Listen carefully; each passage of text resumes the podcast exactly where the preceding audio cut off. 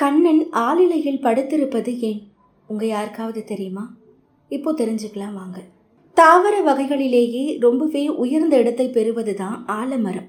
ஆலமரத்தோட நிழல்ல அமர்ந்து தான் தட்சிணாமூர்த்தி ஞானம் தராரு. பொன் பொருள் குடும்ப சுகம் மட்டும் இல்லாம மறைந்த முன்னோர்கள் மோற்றம் பெற பிதுர் தர்ப்பணத்திற்கு உரிய பிண்டம் போடும் சடங்க ஆலமரத்துக்கு கீழே அமர்ந்து தான் செய்வாங்க. அதனால தான் ஞானமும் கர்மத்துக்குரிய பலனையும் தர ஆலமரத்தோட இலையில கண்ணன் படுத்து கொண்டதா ஒரு ஐதீகம் இருக்கு. மேலும் ஆளிலைக்கு ஒரு விசேஷ சக்தி இருக்குன்னு சொல்றாங்க. இது வாடினாலுமே கூட நொறுங்கி போறது இல்லையா சருகானாலுமே கூட மெத்த மாதிரி இருக்குமா. இதுவும் கண்ணின் ஆளிலையை தேர்ந்தெடுக்க ஒரு காரணம்னு சொல்றாங்க. ஓரளவு காய்ந்த ஆளிலையின் மேல தண்ணீரை தெளிச்சா அது இழந்த பச்சை நிறத்தை மீண்டும் பெறும் சக்தி பெறுமா.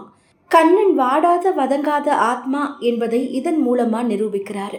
ஆளிலையில் படுத்திருக்கும் கண்ணன் நமக்கு ஒரு பாடத்தையும் போதிக்கிறாரு. அடே பக்தனே நீ எதற்கும் கவலைப்படாதே.